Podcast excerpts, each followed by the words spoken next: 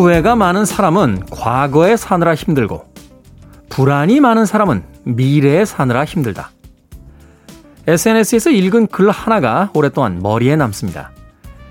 후회도 불안도 없이 살 수는 없겠지만 그래도 과거나 미래가 아닌 오늘을 살아야 한다면 우리는 먼저 무엇을 해야 할까요? 지금 당장 시작할 수 있는 일을 떠올려 봅니다. 밀린 빨래, 읽다가 던져둔 책, 부모님께 안부 전화하기. 어쩌면 우리의 진짜 삶은 바로 거기에 있을 겁니다. 8월 14일 토요일 김태현의 프리웨이 시작합니다.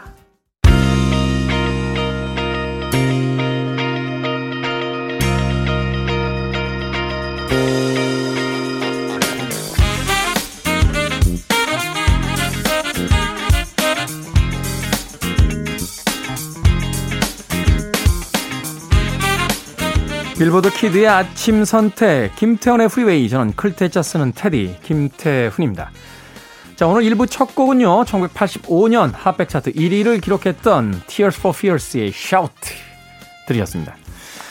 Wham과 함께 80년대 최고의 남성 듀오로 불렸던 팀이었죠. 힘있는 목소리가 아주 휴일의 아침에 인상적으로 들렸습니다.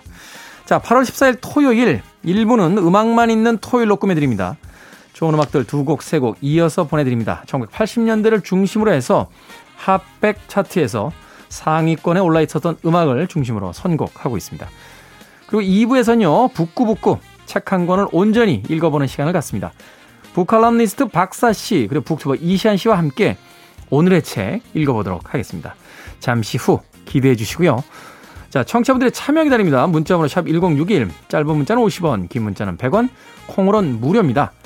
여러분 지금 KBS 2라디오 김태훈의 프리웨이 함께하고 계십니다.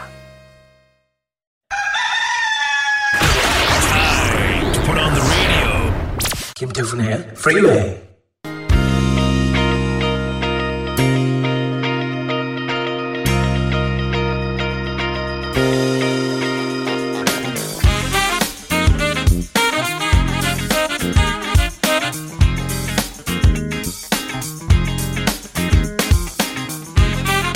음악만 있는 토요일 세 곡의 노래 이어서 듣고 왔습니다. 1982년 핫백 차트 28위에 올라있던 레슬리 펄의 If the Love Fits Wear It 그리고 1983년도 역시 핫백 차트 1위에 올라있던 폴리스의 Every Breath You Take 그리고 1989년도 핫백 차트 14위에 올라있던 돈 헨리의 The End of Innocence까지 세 곡의 음악 이어서 들려드렸습니다. 특히나 반가운 곡은 83년도 차트 1위에 올라있던 폴리스의 Every Breath You Take이 아닌가 하는 생각이 드는군요. 시간이 지나면 세상의 모든 가치가 변한다고 해야 될까요? 어, 당시에는 Every Breath You Take을 꽤나 낭만적인 로맨스 song으로 이해를 했었는데 그 시간이 지난 뒤에 이 노래의 가사말을 곰곰이 해석해 보면 이게 일종의 스토킹에 대한 이야기예요. 사실은 우리가 생각했던 그런 낭만적인 음악은 아니었다 하는 이야기를 어, 남기기도 했습니다. 레슬리 펄, 폴리스, 그리고 돈 헨리 1980년대를 주름 잡았던 스타들의 음악 세곡 듣고 왔습니다. 자, K120711157님 처음 들어옵니다. 반갑습니다. 여긴 팝만 나오나요? 하셨는데 팝만 나옵니다. 우리의 가요 틀어주는 프로그램들 참 많잖아요. 어, 상대적으로 팝 음악들 좀 소외받은 어, 감이 있어서 저희들은 팝 음악들 중심으로 틀어드립니다. 1980년대를 중심으로 해서 70년대와 90년대까지 2000년대 이전의 음악들 중심으로 틀어드리고 있습니다. 이애경님, 상쾌한 아침입니다. 모처럼 쉬는 날인데 자기 의지대로 일찍 일어나 시작하는 하루가 너무 기분이 좋습니다. 하셨습니다. 이게 사람의 기분이 참 묘한 것 같아요. 같은 7시에 일어나도요. 따르릉 거리는 그 휴대폰의 알람 소리에 일어날 때하고 그냥 내가 원해서 눈을 뜨고 일어날 때의 7시는 완전히 다른 기분의 7시입니다. 어, 이 수면을 연구하는 학자들에 따르면요. 이 수면도 리듬이 있는데 이게 90분 간격으로 이렇게 그 오르내린다라고 해요. 그래서 4시간 자고 2시간 자고 이렇게 자는 것보다는 오히려 90분 자고 180분 자고 말하자면 이제 1시간 반, 3시간, 4시간 반 6시간 뭐 이렇게 자는 게 수면 리듬에는 더 맞는 어떤 수면일 수도 있답니다. 그러면 일어났을 때 한참 자다가 갑자기 허리가 툭 끊긴 것처럼 그렇게 깨지 않기 때문에 눈을 뜰 때 좀 수월하다 뭐 하는 이야기도 있습니다만 근데 우리가 잠자리에 들긴 합니다만 잠이 정확히 몇 시에 드는지 모르니까 알람을 거기다 맞춰서 정해줄 수는 없죠. 뭐 어찌됐건 누군가의 어떤 간섭에 의해서 일어나는 것보다는 스스로 눈을 떴을 때 훨씬 더 아침에 기분이 상쾌하지 않나 하는 생각 해봤습니다. 박재홍님 캠핑 와서 프리웨이 듣습니다. 복잡한 풍경이 없는 속리산 자락에 있습니다. 하셨는데 얼른 라디오 끄십시오. 속리산 한복판에 들어가서 왜 라디오를 들으십니까? 잠시 꺼두셔도 괜찮습니다. 아, 속리산 한복판에서는 인위적인 인공의 소리 좀 꺼두시고요. 자연의 소리 한번 만끽해 보시고 아무 소리도 없고 그냥 평온한 아침을 즐겨보시는 것도 괜찮지 않을까 하는 생각이 듭니다. 그 시간만큼은 잠깐 프리웨이를 떠나 계셔도 뭐라고 하지 않겠습니다. 자, 두 곡의 음악 들려드립니다. 속리산에 가지 못한 분들을 위한 음악입니다. 1980년도 핫백 차트 20위에 올라있던 프레드 너블럭 Why Not Me라는 곡이고요. 1981년도 역시 같은 차트 16위에 올라있던 카펜터스의 Me When We're Dancing까지 두 곡의 음악 이어집니다.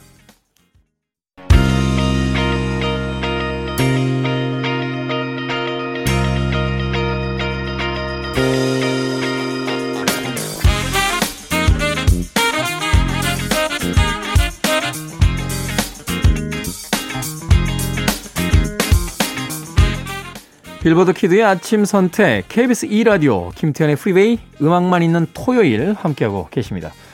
앞선 두 곡은 다 영화에 수록이 됐던 곡이었죠. 1984년도 핫백 차트 6위에 올라있던 댄 하트만의 I Can Dream About You. Street of Fire라고 하는 다이안 레인과 마이클 파레가 주연을 맡았던 80년대 청춘 영화의 청춘 영화이자 액션 영화이자 로큰롤 무비였던 Street of Fire에 수록이 됐던 곡이고요. 1985년도 차트 7위에 올라있던 존 파의 St. Elmo's Fire, Man in Motion. 이 곡은 동명 타이틀의 영화의 주제곡으로 사용이 됐던 곡이었습니다. 90년대에도 2000년대에도 뭐 청춘들을 소재로 한 대상으로 한 또 주제로 한 영화들이 꽤 많이 만들어졌습니다만 그 당시마다의 분위기는 조금 다른 것 같아요. 1980년대는 이 본격적인 어떤 칼라의 시대 또 우리나라에서는 소위 이제 X세대의 출현이라고 이제 불리우기도 했었는데 물적인 풍요가 가져온 어떤 다양한 젊은이들의 에, 그 문화적 어떤 유행들, 모습들 뭐 이런 것들이 전면에 등장했던 시기였던 것 같아요. 90년대에는 조금 우울한 감도 있습니다. 음악적으로는 이제 alternative 계열의 조금 다크한 사운드의 음악들이 꽤나 유행을 했고요. 힙합이 등장을 하면서 세상에 대한 오만 가지 불만들이 이제 그 래퍼들의 속사포 같은 랩 속에서 쏟아져 나왔습니다. 2000년대에 들어오면서는 그런 어떤 어, 청춘 문화 전체의 문화라기보다는 각자의 취향에 따라서 어떤 약간은 좀 갈려져 나가는 이런 쪽의 어떤 흐름이 있지 않았나 하는 생각을 해보게 됩니다. 그런 의미에서 본다라면 세상에 대한 어떤 낙천성, 낙관적 세계관이 지배했던 80년대가 가장 화려한 어떤 청춘 문화의 그 이미지와 아, 음원들을 가지고 있었던 것이 아닐까 하는 생각 해봤습니다. 당시에 생각나는 영화도 꽤나 많아요. 뭐 Breakfast Club 같은 경우도 있었고요. 뭐 아웃사이더 같은 물론 아웃사이더라는 영화는 좀그 어두운 면을 다루긴 했습니다만 뭐 현재까지도 활동하는 이제 탐 크루즈 같은 소위 당대 최고의 스타 배우들의 어떤 젊은 날을 볼 수 있는 뭐 그런 영화이기도 했습니다. 다 봤어요. 그 당시에 그런 영화들 나오면. 예. 요새는 청춘 영화 잘 안 보게 됩니다. 왜냐면 막 젊은이들이 알콩달콩 이렇게 사랑을 나누고 막 이렇게 이런 게요. 그냥 시큰둥해요. 예, 나, 나, 나이가 지나가가지고. 저도 10대 때, 20대 때는 참 이런 영화들 많이 봤어요. 예, 그리고 이렇게 살아보려고 노력했는데, 나이가 먹은 뒤에는 이제 젊은 주인공들이 나오면 약간 시큰둥합니다. 예, 뭐 어차피 이제 저는 그렇게 살 수가 없는 나이에 와 있기 때문에 그렇구나 하면서 로그막에 대해서 어떤 평론가가 이런 이야기 한 적이 있죠. 젊을 때 듣지 않으면 영원히 귀를 열어주지 않는 음악이다 라는 이야기를 하는데 방송 들으시는 분들 중에 아직 젊은 청춘의 나이에 있는 분들이 있더라면 2000년도의 청춘 영화 많이 보시길 바라겠습니다. 자, 두 곡의 음악 이어드립니다. 1986년 핫백 차트 4위에 올라있던 스티브 윈우드의 Higher Love. 그리고 1987년 역시 같은 차트 19위에 올라있던 플리트우드 맥의 Seven Wonders 두 곡 이어집니다. You're listening to one of the best radio stations around. You're listening to 김태훈의 Freeway. 빌보드 kid의 아침 선택 KBS 2 라디오 김태훈의 프리웨이 함께하고 계십니다. 자, 1부 끝곡은 1988년도 핫백 차트 13위에 올라있던 건즈 앤 로지스의 Sweet Child O' Mine입니다. 이 곡 들으시고요. 저는 잠시 후 2부에서 뵙겠습니다.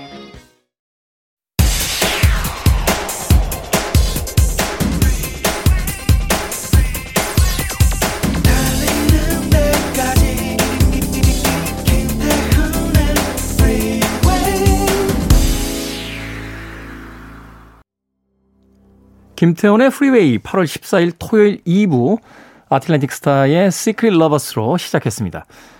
자, 예고해드린 대로 토요일 2부 잠시 후 북구북구로 꾸며드립니다. 오늘은 또 어떤 책을 우리에게 정성스럽게 읽어주실지 booktuber 이시한 씨, book칼럼니스트 박사 씨와 함께합니다. 잠시 후에 뵙겠습니다. I want it, I need it, I'm desperate for it. Okay, let's do it. 김태훈의 Freeway.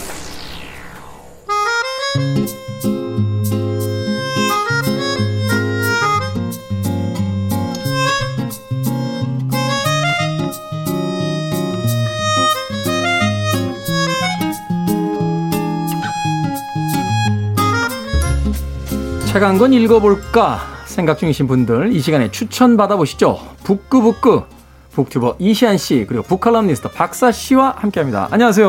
네, 안녕하세요. 네, 안녕하세요. 반갑습니다. 자 오늘 읽어볼 책 프랑스의 작가입니다. 마르그리트 듀라스의 연인입니다. 연인 라망이라고 원제가 되어 있는데 이 작품은 사실 우리나라에는 이 소설보다는 1992년도에 그 장자크 하노 감독의 영화로 개봉을 하면서 네. 당시에 참 핫했어요. 제인 마치라고 하는 이 젊은 여배우 그리고 양가휘라고 하는 이후에는 또 홍콩 영화에서 악역으로 많이 나오셔가지고 약간 이미지가 달라지긴 했습니다만 이 양가휘의 주연으로 어, 영화가 또 제작이 돼서 굉장히 그 많은 화제를 모았었는데 두 분 혹시 이 영화 보셨습니까? 아, 아 당연히 예. 봤죠. 아 그러세요? 네 봤죠. 어. 아 보셨어요? 네. 아니 전 정말 기억에 남는 게 그때 제가 집이 비었을 때 비디오 가게를 갔죠.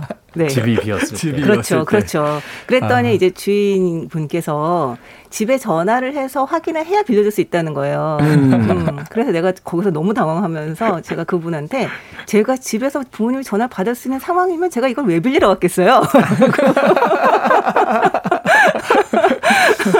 그랬더니 뭐라고 하셨습니까? 그러니까 그래서 결국 빌렸는지 안 빌렸는지 주인이 어떤 표정을 지었는지는 기억이 안 나는데 그때 제가 너무. 당황해가지고 그 말을 음. 했던 게 지금도 기억이 납니다. 그렇군요. 그, 만큼 뭔가 되게 야한 영화의 대명사로 그때는 그렇죠, 네. 그렇죠. 당시에는 이게 그냥 야한 영화였어요. 왜냐하면 이 상황 전체를 이해할 만큼의 어떤 세계적 네. 그, 그 세계관이 없었기 때문에 그렇죠, 그렇죠. 그 젊은 서양 여자와 그 덩치가 굉장히 양가이 굉장히 크잖아요. 음. 그 덩치 큰 어떤 중국 남자의 이 로맨스가 과연 뭘 이야기하는지에 대해서 저는 그랬던 기억이 있네요. 제가 어릴 때부터 목소리가 굵어서요. 어, 제가 전화했어요. 아, 제가 우리 아들을 보낼 텐데 그 보이지 않게 이렇게 검정 좀 비닐봉지 같은 데 좀 넣어서 보내주십시오. 아, 예. 하고 나면 이제 제가, 제가 가는 거죠. 아버지가 보내서 왔는데요? 목소리 비슷한데? 그러지 네, 않으셨을까요? 다는 이야기. 네. 네, 거기까지만. 자, 마르그리트 디라스. 일단 작가에 대한 소개부터 좀 듣도록 하겠습니다. 어떤 작가입니까? 이 마르그리트 디라스는 1914년에 태어나셨어요. 그래서 음. 1996년에 이제 돌아가셨는데요. 프랑스의 작가이자 영화 감독이기도 합니다. 사실 이제 당시에는 이제 작가, 그러니까 문학과 영화가 활발하게 서로의 어떤 그 경계선을 허물면서 이렇게 협업을 이루던. 맞아요. 주로 이제 1930년대부터 한 60년대 정도까지 이제 어떤 유럽 문화가 주로 그랬던 것 같은데. 그래서 참 문학적인 영화가 많이 나왔죠. 그렇죠. 네, 네. 이 프랑스인이지만 베트남 사이곤 근교에서 태어났고요. 그곳에서 어린 시절을 보내고 17살 때 프랑스로 가서 뭐 법률과 수학, 정치학을 전공을 했어요. 이 아버지는 수학 교사셨고 어머니는 초등학교 교사였는데요. 이 소설에도 나오지만 두 오빠가 있고요. 2차 대전 당시에는 그 미테랑, 그러니까 나중에 대통령이 되죠. 네. 미테랑과 레지스탕스 활동도 했고요. 이후에는 아주 열렬한 공산주의자로 활동을 하기도 했습니다. 아주 현실 참여에 적극적이었던 작가였어요. 음, 그렇군요. 말하자면 이제 당시 어떤 프랑스 지식인들의 네네. 네. 어떤 흐름이라고 봐야 될까요? 맞아요. 자신의 어떤 예술 작품과 함께 격렬했던 어떤 2차 세계대전 하에서의 그 독립 독립운동이라고 봐야겠죠. 어, 당시에 이제 그 독일 식민지 하에 돼 있었으니까. 네네. 네. 어, 현실 참여를 했던 그런 작가로서 알려져 있다라고 네. 이야기를 네. 해주셨습니다. 네. 천면피들이나 모데라토 칸타빌레 부영사 뭐 이런 소설도 썼고요. 뭐 공원, 히로시마 내 사랑 등의 희곡과 시나리오도 썼는데요. 거의 작품이 70여 편에 달해요. 굉장히 부지런한 작가였죠. 네. 그리고 히로시마 내 사랑의 시나리오를 쓰면서 영화계에 발을 딛게 되고 나탈리 그랑제, 뭐 인디아송, 오렐리아 슈타이너 이런 영화를 찍으면서 영화 감독으로도 활동을 하고요. 음. 그리고 이 책, 우리 오늘 살펴볼 연인이라는 책으로 공, 공쿠르상을 받게 되는데 그때 나이가 70이었습니다. 아, 그렇군요. 네. 네. 그리고 그 이후에 세계적인 명성을 얻게 돼요. 근데 이 작가의 작품 같은 경우는 베스트셀러라고는 해도 쉽게 아주 편하게 그렇게 읽히는 글은 아닙니다. 그래서 프랑스의 가장 문제적인 작가 중에 한 명으로 꼽히는 작가예요. 이 마르가르트 듀라스의 글들을 읽었을 때 어떤 느낌 같은 게 뭐냐면 뭐가 그렇게 하나 명쾌한 게 없고요. 모호합니다. 그러니까 네.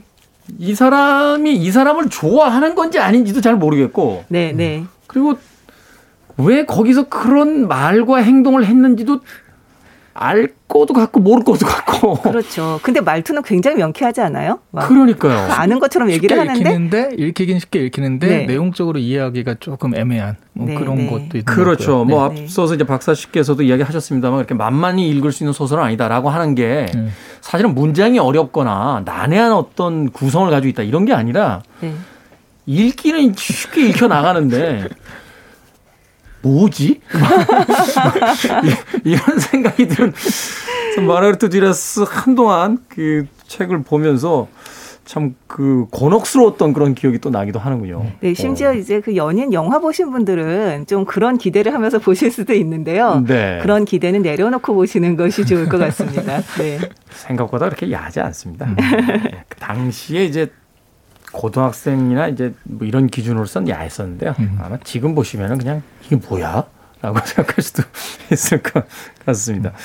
자, 이 마르가르트 듀라스 뭐 그럼에도 불구하고 이 작가를 지망하는 많은 사람들 혹은 이미 작가가 된 사람들에게도 작가들의 작가다는 평이 있을 정도로 대단한 어떤 존경을 받고 있는 그런 작가인데. 근데 저희가 다루는 작가들은 대부분 작가들의 작가 아닌가요? 이말 여러 번 나왔었는데요. 거장들이죠. 네, 네. 작가들을 좀 다루고 싶어요. 아니 작가 위에 작가 말고. 아닌 작가 누구 있었나요? 아무튼 그럼에도 불구하고 이 마라그르트 듀라스 뭐 그럼에도 어, 이 여류 작가, 뭐 당시 지금은 이제 이런 표현 쓰지 않습니다만 네. 여성 작가가 그렇게 많지 않았던 시대에 어떤 탁월한 어떤 문학적인 성취를 이뤄냈던 그런 작가로서 평가를 합니다. 자, 그렇다면 오늘 읽게 될 이제 연인 이 책에 대한 줄거리는 좀 이시안 씨께서 이야기를 좀 해주시죠. 줄거리라는 거는 정말 단순하거든요. 그 사랑 이야기니까 아무래도 배를 타고 처음에 메콩강을 건너던 16살의 백인 소녀가 있었어요. 정확하게 네. 이 소설 나이로는 15살 반 정도. 15살 반. 네.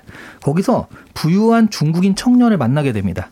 음. 근데 이 중국인은 자신이 부자라기보다는 직업이 금수저인 거예요. 아버지 아들. 아버지가 굉장한 부를 축적한 사람이어서 말하자면 이 아버지의 말을 좀 들을 수밖에 없는 상황이긴 하거든요. 근데 이 어린 소녀와 이 남자가 서로 만나서 서로 끌리게 되는데 어, 처음에 어린 소녀는 사랑하진 않지만 이 남자가 가진 돈에 끌렸다라고 스스로 생각을 해요. 그리고 연인이 된다라는 그런 이야기인데 당시 어떤 이 여자 주인공이 겪고 있는 상황이 이제 작가 상황하고 거의 흡사한데 좀 네. 이제 그 생활고가 그렇게 넉넉치 않은 상황으로서 이제 출발하는 거죠. 네. 그래서 그들의 결혼은 누구도 원하지 않았고 작가 자신, 그러니까 여기서 이제 개인적인 이야기라고 했으니까 작가 자신도 이건 안 되는 거라고 스스로 생각을 했어요.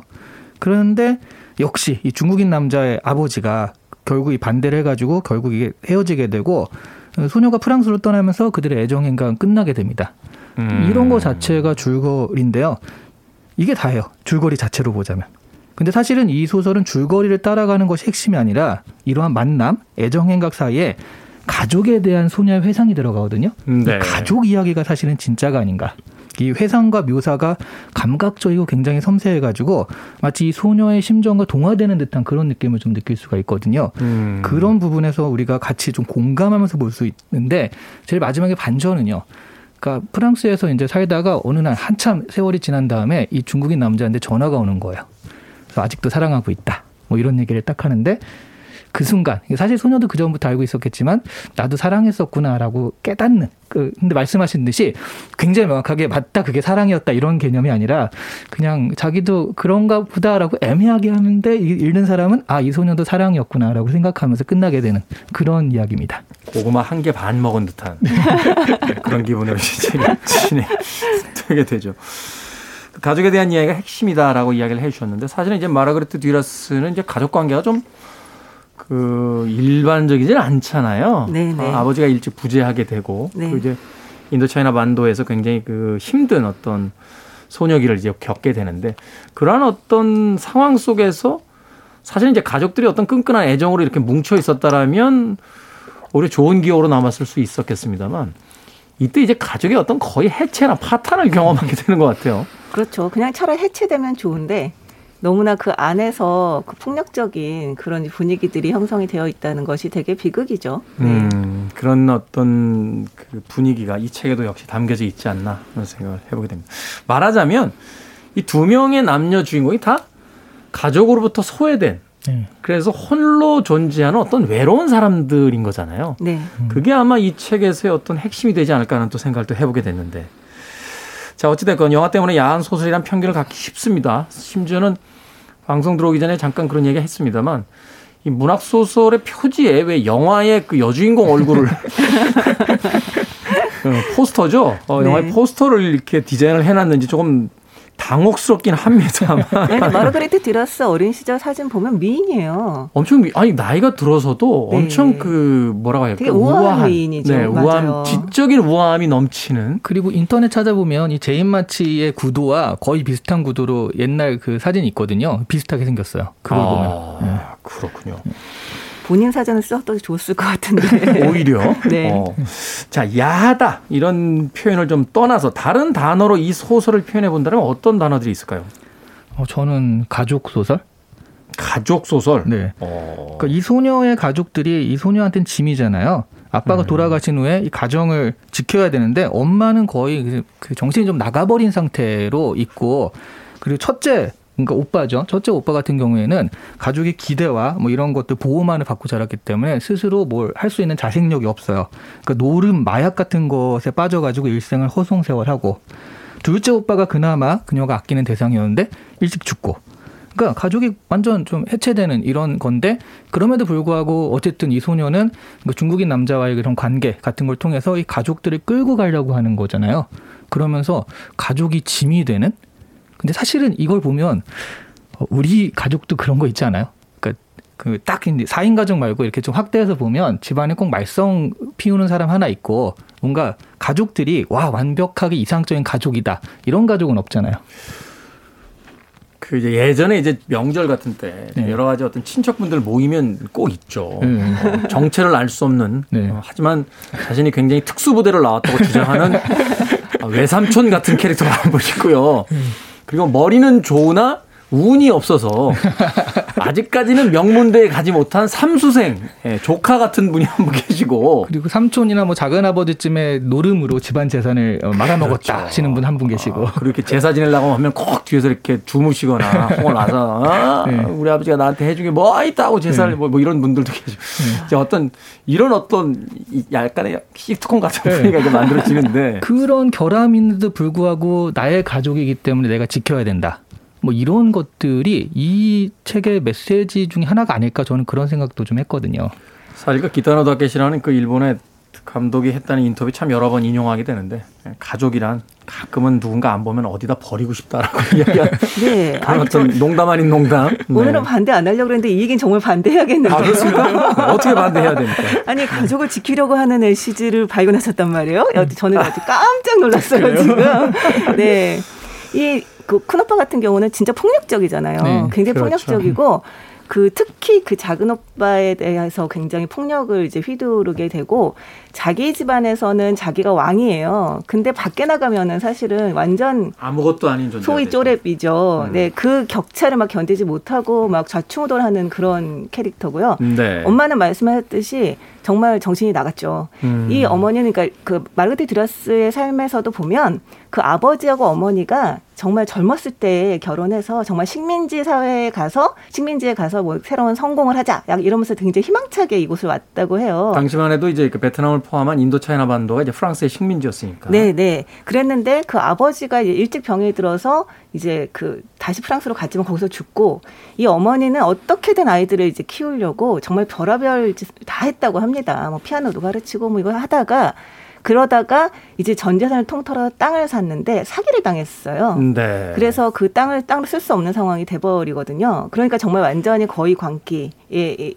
상태인 음. 거고 음. 이 작은 오빠도 굉장히 애정을 피, 그 보이고 있지만 사실 이 얘기도 좀 얘기가 그 나오지만 자살을 하잖아요. 네. 그러니까 정말 이 마르게트 드라스는 이 집안에서 벗어나고 싶어서 도망치고 싶은 어떻게든 도망치고 싶어 하는 게 계속 나오거든요. 그 유일한 탈출구가 바로 그 부유한 중국인의 아들.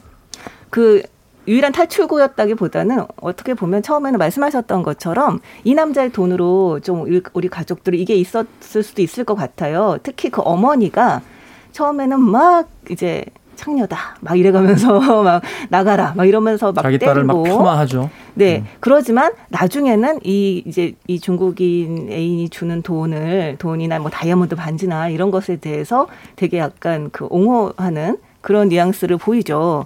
그렇지만 결론적으로는 이 그 주인공은 이 가족에서 벗어나고 도망쳐서 결국 자기 자, 그 작은 오빠 사랑했던 작은 오빠조차도 연락을 하지 않고 지내는 그런 모습을 보여주거든요. 음, 네. 네. 그래서 저는 아 이게 가족을 보호하기 위한 거였나? 그게 음. 크게 보면 그렇게 되나요? 왜냐하면 그게 네. 이제 작가의 자전적인 이야기랑 네, 이 네. 소설이랑 좀 섞여서 막 얘기를 그 진행을 하시니까 그런 아, 것 같은데 예, 예, 예. 이 소설로 보면 이 소설에서는 그 중국인 남자한테 가버리거나 그러면 가족에서 도피할 수 있는 장치가 있었거든요. 그럼에도 가족에게 머문다. 네, 끝까지 가족과 함께였으며 결국 그 가족 때문에 이 중국인 남자 헤어지는 선택을 하잖아요. 그러면서 그 당시에도 이게 사랑이다라고 느낄 수 있었지만 가족 때문에 이 사람을 만난다 라고 생각하니까 스스로도 나는 돈 때문에 당신을 만난다 라고 자기한테도 세뇌를 시키듯이 얘기를 하고 그 상대방한테도 그런 얘기를 하는 것이 저는 오히려 가족을 더 선택했기 때문에 이렇게 얘기한 게 아닌가 하는 음. 생각이 들었거든요. 어, 근데 이 중국인 남자의 돈을 가지고 가족을 뭐 어떻게 하겠다는 얘기는 없고요. 네, 어쨌든 간에 음. 이거는 독자분들이 읽으시면서 판단하실 음. 문제가 아닐까라는 생각이 듭니다. 두 분의 네. 어떤 그 젠더에 대한 이야기까지는 하지 않겠습니다. 네. 이 책을 읽어나가는 어떤 시각의 차이가 있다는 것만 네. 네, 이야기를 드리겠습니다. 이 두 사람의 인연은 결국 그 같이 차를 타면서부터 시작이 되죠. 그 장면을 떠올리며 음악 골라봤습니다. The Cars Drive. 빌보드 키드의 아침 선택 KBS 2라디오 김태훈의 프리웨이 오늘 북구북구 이시한 씨, 박사 씨와 함께 마르거리트 듀라스의 연인 읽어보고 있습니다. 자, 이 소설 친절하지는 않습니다. 어, 말하자면 이제 연대기 순으로 아주 시간 순서를 고스란히 따라가는 소설도 아니고 처음에 이제 회상으로 시작이 돼서 물론 이제 그 과거로 돌아갔다 현지에서 이제 끝나긴 합니다만 어찌됐건 계속해서 이제 시간과 맥락이 이렇게 그 교차하고 바뀌면서 소설이 진행이 되잖아요. 이런 형식으로 소설을 써나간 이유가 있을까요?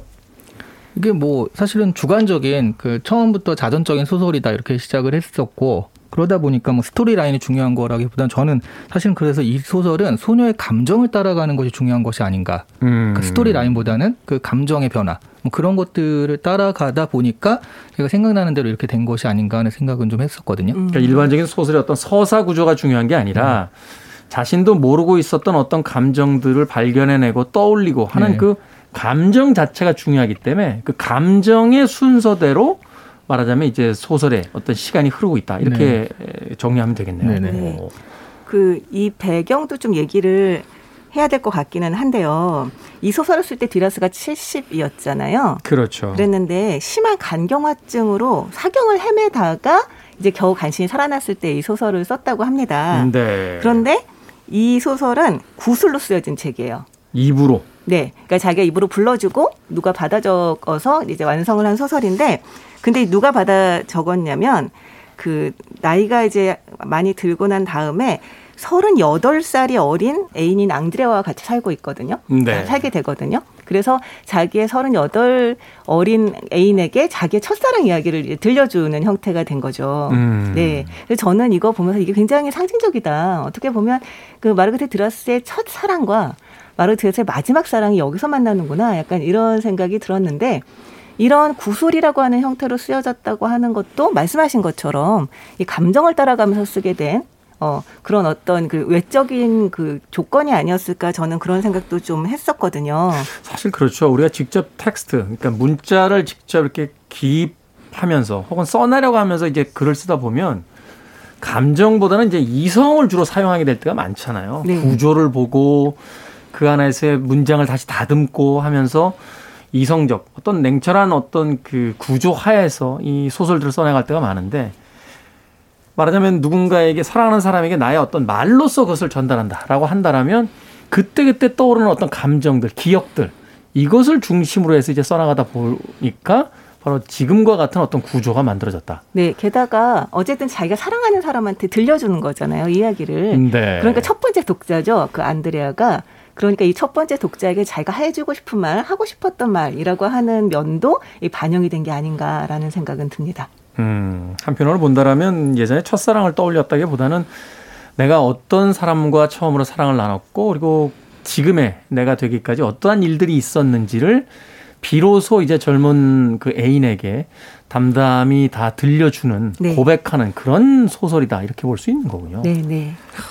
그런 배경으로 나온 소설치곤 야해가지고 이런 얘기까지 다 했나 하는 생각이 좀 들긴 하거든요. 아 진짜 진짜 우리하고는 생각하는 게 많이 다르신 것 같아요. 예. French 스타일이라고 해도 네. French 스타일이라고. 사실은 그 이야기는 굉장히 인상적입니다. 왜냐하면 모든 소설은 음, 다수 대중에게 보여지는 것을 목표로 하지만 근데 쓸 때 많은 사람들이 봐주기를 원하면서 쓰는 방식이 아니라 내가 누군가에게 정말로 이야기를 들려주고 싶은 그 한 사람에게 이야기를 들려주듯이 이제 써야만 한다. 네. 이런 것들 이제 우리가 작법에서 배우잖아요. 맞아요. 바로 그런 어떤 기본적인 작법에 가장 충실한 형태로서 만들어진 소설이다. 이렇게 볼 수 있겠네요. 음. 참 마르, 마르그리트 듀라스 왜 글쟁이들의 예, 소위 작가들의 작가라 불릴 수 있는지 다시 한번 이 책에서 그 힌트를 얻게 되는 것 같습니다.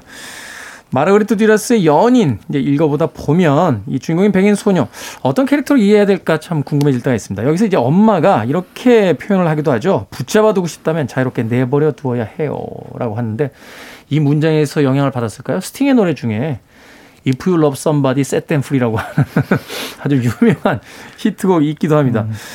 자, 이 작가는 자기를 대변하는 이 백인 소녀, 어, 나를 어떤 방식으로서 써나갔고 또 어떻게 보여지길 원했는지 한번 좀 읽어주신다면. 저는 사실 이게 또 이렇게 얘기하면 너무 단순한다라고 생각하시겠지만 이 소녀의 캐릭터가 가을 동화에 옛날 그 가을 동화 있잖아요. 그 어린아이가 몸이 바뀌어 아니 그 바뀌어 가지고 몸이 아니라 이제 어린 시절에 바뀌어 네, 어린 시절에 바뀌어 가지고 송혜교 씨 얘기하시는 맞아요. 맞아요. 맞아요. 네. 송혜교 씨가 이제 원빈 그때 한참 나왔을 때 나 돈 필요해요. 그럼 얼마면 돼? 얼마면 돼? 뭐 이런 거 하는 거 있었잖아요. 아, 지금 성대모사 하신 겁니까? 약간 네. 실패한 성대모사였습니다. 당황스럽네요. 네. 근데 그렇게 나 돈 필요해라고 말하는 그 송혜교의 마음과 되게 좀 유사하지 않았나. 그러니까 말씀하신 대로 저는 약간 가족이라는 부분을 좀 더 중요하게 봤기 때문에 그런데 근데 반대로 보자면 이 남자한테는 그러니까 소녀는 분명히 좋아하는 마음도 있지만 그런 걸 애써 감추면서 난 돈 때문에 이 남자를 만난다. 하면서 그런 부분들을 또 알려주고 그러다 보니까 이 남자한테는 그냥 나이는 어리지만 판무파탈이 아니었나 하는 생각이 들기도 하고요. 결국 애정 관계에서는 더 좋아하는 쪽이 주도권을 잃는 경우들이 있잖아요. 음. 그래서 저는 약간 그 송혜교의 그 캐릭터랑 겹쳐 보이는 그런 생각이 좀 들었거든요. 아, 이게 네. 정말 그렇군요. 네. 제가 그 아까 잠깐 말씀드리면서 아, 다시 남자, 젠더 갈등이 시작이 되는 남자분들이 이해할 수 있을까? 뭐 잠깐 얘기를 했었는데요. 네. 저는 사실 이게 이 소녀의 성장기 혼란이 아주 고스란히 반영이 되어 있다는 게 되게 음. 놀라웠었거든요. 음. 이게 그러기가 좀 쉽지가 않은데. 근데 정말 사실 소녀들은요, 아무것도 모르는 것 같지만 굉장히 많은 걸 알고 있고요. 많은 걸 알고 있는 것 같지만 사실은 아무것도 몰라요. 저도 사실은 네. 그 박사 씨 의견에 약간 기울게 되는 건 뭐냐면 음. 이것이 왜 그 지금의 내가 과거를 회상하는 것으로서 시작이 됐을까라고 생각을 해보면 그 15살 반의 당시의 소녀는 자신도 자신의 감정을 정확하게 모르고 있었던 건 아닐까. 맞아요. 그런데 이제 와서 어느 정도 인생 경험이 쌓인, 음, 인생 경험이 아주 많이 쌓인 노년의 이제 마르가르트 듀라스가 그 당시를 회고했을 때 비로소 자신이 그때 무엇을 원했는지 그리고 말로 했던 것과 자신의 감정이 어떻게 달랐는지 이런 것들을 눈치채게 된 건 아닐까 이런 생각을 하면서 소설을 봤거든요. 네, 그런 면도 있고요. 사실 이제 이런 아이들을 표현하는 말이 있죠. 이제 발랑 까졌다. 뭐 이런 표현들을 쓰잖아요. 네, 늙은이. 전문 용어인데 그건 너무. 네. 그렇죠. 그렇죠. 네, 네. 예, 그렇기는 한데 정말 이 소설을 보면 굉장히 약간 자기가 뭐든 다 할 수 있을 있다라고 하는 어떤 전능감을 가지고 있어요. 남자들은 다 자기를 좋아하고 사실 그렇기도 하고요. 네. 그리고 그 큰 오빠는 폭력적이긴 하지만 우리 집에서 나를 제일 무서워하고 음. 뭐 그러고 자기가 정말 이 남자 이 남자가 자기는 열렬히 사랑하고 있으니까 이 남자도 내가 내 마음대로 어떻게 이제 할 수 있다라는 식으로 이야기를 하지만 그렇지만 그 혼란이 계속 묻어나오고 있거든요. 그 음. 과정 과정 속에서 사실 현실은 그렇지 않잖아요. 그렇죠. 현실은 제일 약한 존재죠, 사실은. 근데 네. 제가 제가 말하는 건 이 소녀가 그때 의식적으로 그렇게 했다는 건 아니에요. 음, 음, 그 무의식적으로 가령 이런 상황에서 자신이 나는 악한 사람이다라고 위약을 가장하는 것이 자신의 정신 건강에 좋기 때문에 무의식 상태에서 그런 선택을 했을 것이고 나중에 이제 한참 세월이 지난 다음에 돌아봤을 때 사실 그런 거였구나라고 스스로 깨닫는 그런 과정이라는 건 동의를 하는데 네. 어쨌든 그 과정에서 무의식 속에서도 저는 그런 게 있었다라고 생각을 하거든요. 네. 그러니까 음. 들어보니까 말씀하시는 건 뭐랄까 바깥에서 봤을 때의 시각과 음. 저 같은 경우는 이제 안에서 봤을 때의 시각 음. 그런 차이가 아닌가라는 생각은 들어요. 음. 그래서 저는 아이 이 소녀가 사실 말씀하셨던 것처럼 어떻게 보면 되게 어린 판무 파탈이죠. 네. 네. 근데 이를테면 굉장히 명백하게 나는 당신을 어, 사랑하지 않고 당신 돈 때문에 만나는 거야 라고 말을 하는 걸 보면 되게 순진한 명, 판무파탈이라고 할 수 있는데 그런 말을 하는 걸 보면 그렇지만 사실 명확하게 아는 건 하나도 없는 상태에서 그래서 이제 그 상황에서 이 모든 일들을 나중에 70이 되어서야 다시 한 그때야 비로소 해석할 수 있는 여지들이 생기는 그런 혼란의 시기를 보내고 있다는 거죠.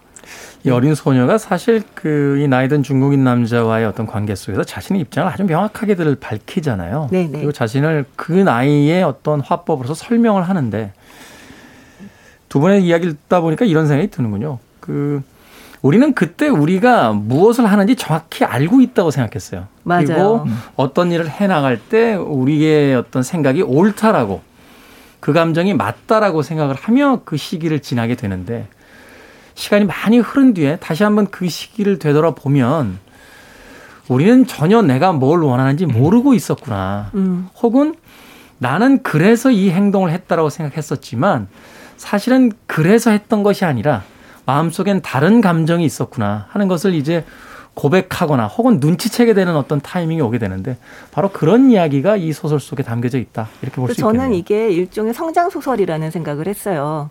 그러니까 이제 이 열다섯 살 열다섯 살 반의 소녀가 자기가 이런 일들을 겪고 난 다음에 이제 프랑스로 떠나잖아요. 열여덟 살이 되어서 자기의 이제 인생들을 글을 쓰기 시작하면서 자기 인생을 이제 살아가기 시작을 하잖아요.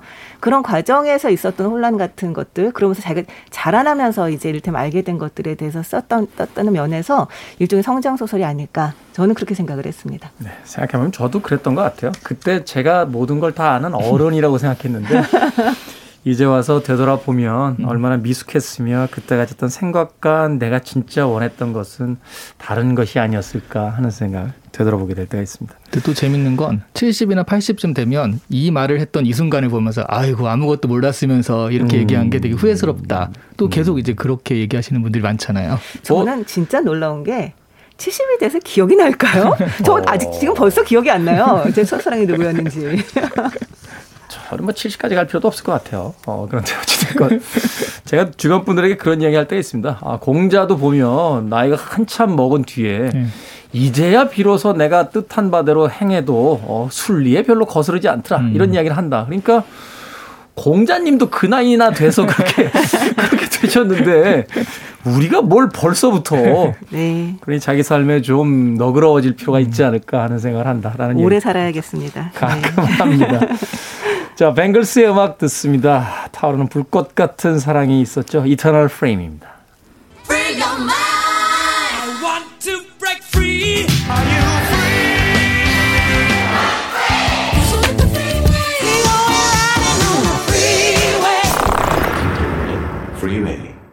빌보드 키드 아침 선택 김태훈의 프리웨이 북칼럼니스트 박사 씨, 북튜버 이시한 씨와 북구북구 오늘은 마르그리트 뒤라스의 연인에 대한 이야기 나눠보고 있습니다. 이제 좀 정리를 해야 될 것 같습니다. 아, 이 책이 왜 문학사적으로 굉장히 중요한 의미를 갖는지 또 우리가 마르그레트 듀라스의 이제 작품 세계에서 왜 이 작품이 대표적인 작품으로 이제 꼽히게 되는지 그 이야기를 좀 가볍게 예, 간단하게 해주시고 이제 한 줄 추천사로 마무리 좀 하면 될 것 같습니다. 아니 가볍게 얘기하기에는 너무 무거운 주제잖아요. 그걸로 사람들이 논문을 쓰고 있어요 지금. 문학사의 위치를 가볍게. 저기 제발, 대단한 위치입니다. 이렇게. 네, 훌륭한 위치입니다. 제발 네. 가볍게 해주시면 안 될까요? 네, 토요일 아침에 무겁고 무거운 게 싫습니다.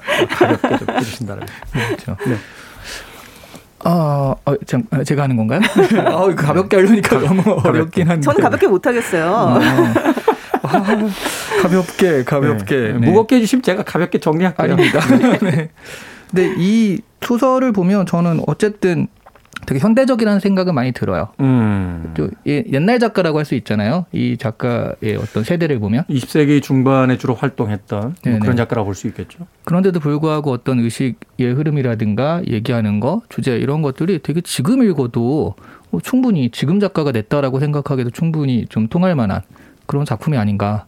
뭐 저는 좀 시대를 선취한 작품이 아닌가 하는 음. 생각도 좀 들긴 했어요. 네. 마르트 디라스가 참 그 격변하는 시대를 살았잖아요. 음. 2차 세계 대전에 한복판에 있었고 또 이후에 뭐 청년 운동이라고 하는 이제 뭐 68 혁명 같은 운동들이 막 벌어지던 그 시대를 목격하면서 살았었는데 그녀가 다루고 있는 이 연인 같은 그 책의 주제는 굉장히 보편적 어떤 인간의 감정 같은 걸 다루고 시대성을 오히려 배제했기 때문에 또 인도 차이나라는 그 공간 자체가 약간 시공간이 좀 뭔가 거세된 듯한 그런 공간처럼 이렇게 느껴지는 그런 분위기도 있다 보니까 아마도 그래서 오히려 현대적이다라고 또 불릴 수 있지 않을까 하는 또 생각도 해보게 됐습니다. 게다가 네. 주제 자체가 워낙에 지금도 계속 계속 끊임없이 끝없이 얘기되는 그 사랑이잖아요. 그렇죠. 네. 그렇기 때문에 지금도 또 다른 사랑의 모습으로 또 의미 있게 좀 읽히는 게 아닌가라는 생각은 드는데요.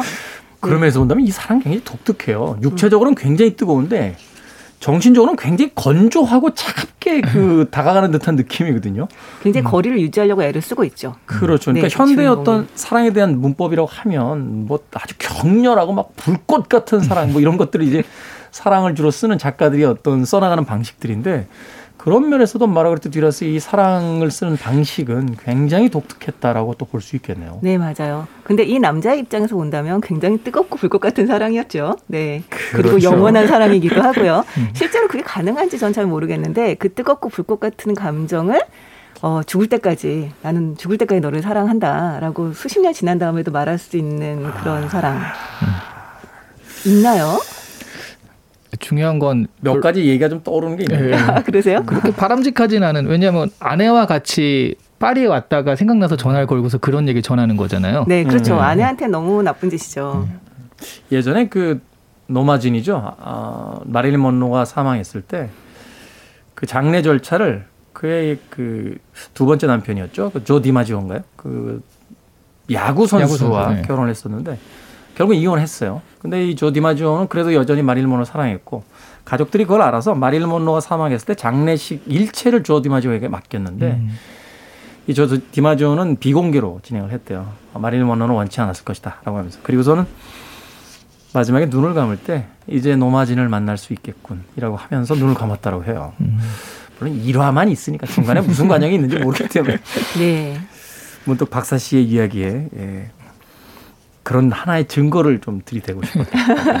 네. 어쨌든 저로서는 좀 약간 부럽다라는 면이 좀 있었어요. 네. 어떤 면이냐면 글을 쓰는 사람으로서 저도 이 마르트 드라스가 어린 시절을 보냈던 그 베트남이라고 하는 환경이 이 작가에게는 정말 너무나 아주 불행했지만 글 쓰는 사람으로서는 너무나 큰 자산이었겠구나. 그러니까 이 첫 소설도 그 철면피들이라는 소설도 그, 그, 그 베트남에서의 어린 시절과 가족 이야기를 가지고 쓴 소설이었거든요. 네. 그래서 굉장히 풍부한 자산을 가지고 글을 쓰기 시작했구나라는 면에서 되게 부러웠고요. 그런 면에서 이 연인이라고 하는 소설도 이 마르트 드러스의 생애를 정리하는 소설로서는 굉장히 의미가 있지 않았을까 저는 그런 생각을 좀 했습니다. 네. 네.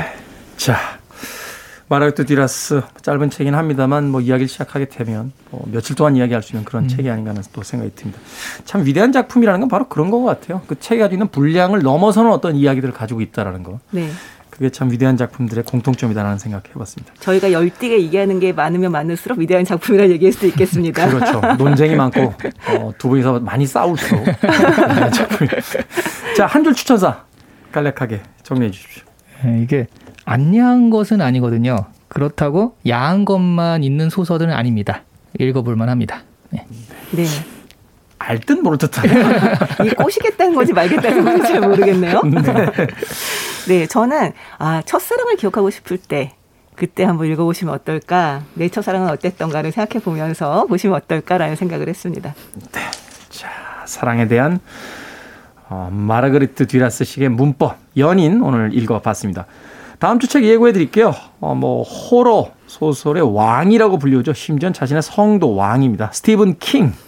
스티븐 킹의 유혹하는 글쓰기 작법에 대한 음, 이야기를 다루고 있는 책 읽어보도록 하겠습니다.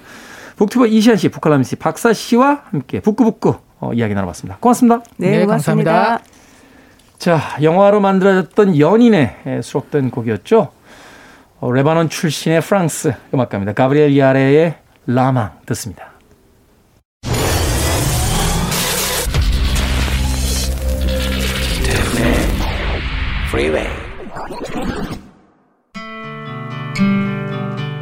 KBS 2라디오 김태훈의 프리웨이 8월 14일 토요일 오늘 방송 이제 마칠 시간입니다. 김진희님의 신청곡 에어서플라이의 Lost in Love 오늘 마지막 곡으로 준비했습니다.